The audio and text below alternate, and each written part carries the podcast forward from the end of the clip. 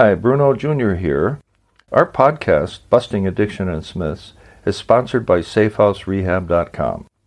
SafeHouse believes that traditional treatments fall short of the needs of clients who face the modern problems of addiction. Modern problems need modern solutions. Multiple addictions, multiple relapses, multiple triggers, and cheaper and more powerful street drugs set up unprecedented challenges facing treatment centers. What is needed is a more sophisticated approach, a better way forward. There are three reasons to choose our progressive modern treatment program. 1. A more sophisticated intake process. 2. Technology proven to enhance recovery. And 3. The most robust aftercare program in our sector. To learn more, visit us at SafeHouseRehab.com.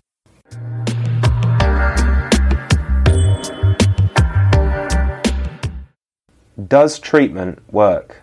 Thank you for the question, Tony. The answer is yes and no. Treatment works in the context of treatment is just the beginning of a lifelong journey. It does not cure anything. It rearranges if you're in treatment, it rearranges your thoughts and your behavior into a healthy direction. It also forces you to be honest with yourself, among other things. So the hate, the fear, all the negative emotions start to change and they dissipate and they are replaced by positive things. The key to the answer of does treatment work is at some point you're back home. You're out of the residential structured environment and now you have to own your own recovery. So treatment works if you commit to your own recovery and you carry on a program of action day after day. Conversely, it doesn't work, A, if you don't take treatment seriously, and B, there are many, many cases of people leaving treatment, walking across the street, and getting into a bar. It never stuck with them, they never surrendered, they never committed themselves. Maybe they were there because they felt compelled by their family to be there. They didn't really want to be there on their own. I think that's the key difference between treatment working and treatment not working. If you relapse 5 years down the road, because you haven't been doing what you've been asked to do or what you need to do to stay sober, you can't blame treatment. And that's the way it should be seen.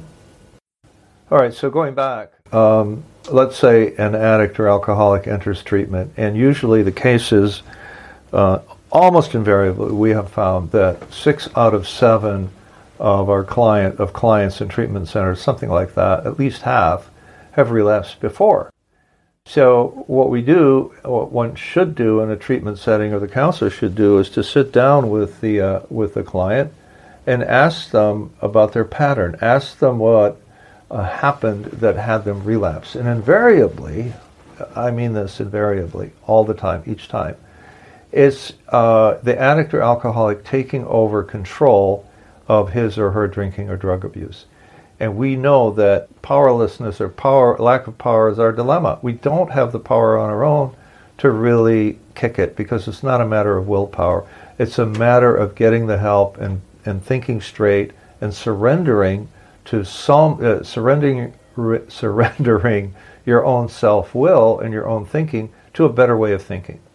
So once that is done and you enter treatment, you have a whole new mentality and you take it more seriously. You kind of surrender your what we call stinking thinking or negative thinking, or thinking that, you know, you can handle this on your own because you're such an egotist. And I should say, you know, addicts are extremely self-centered people. They don't really care about others too much at all.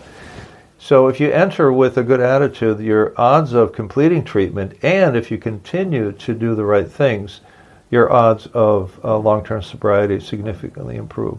But you can't blame the treatment center if you don't do the work. It's the same thing as what are the odds of somebody graduating from high school and going to and completing college? Well, the data says it's 1 out of 3. But as I've said before, if you make a commitment to graduating from college, the odds are 90%, 95% that you're going to do it. The same thing holds true for does treatment work?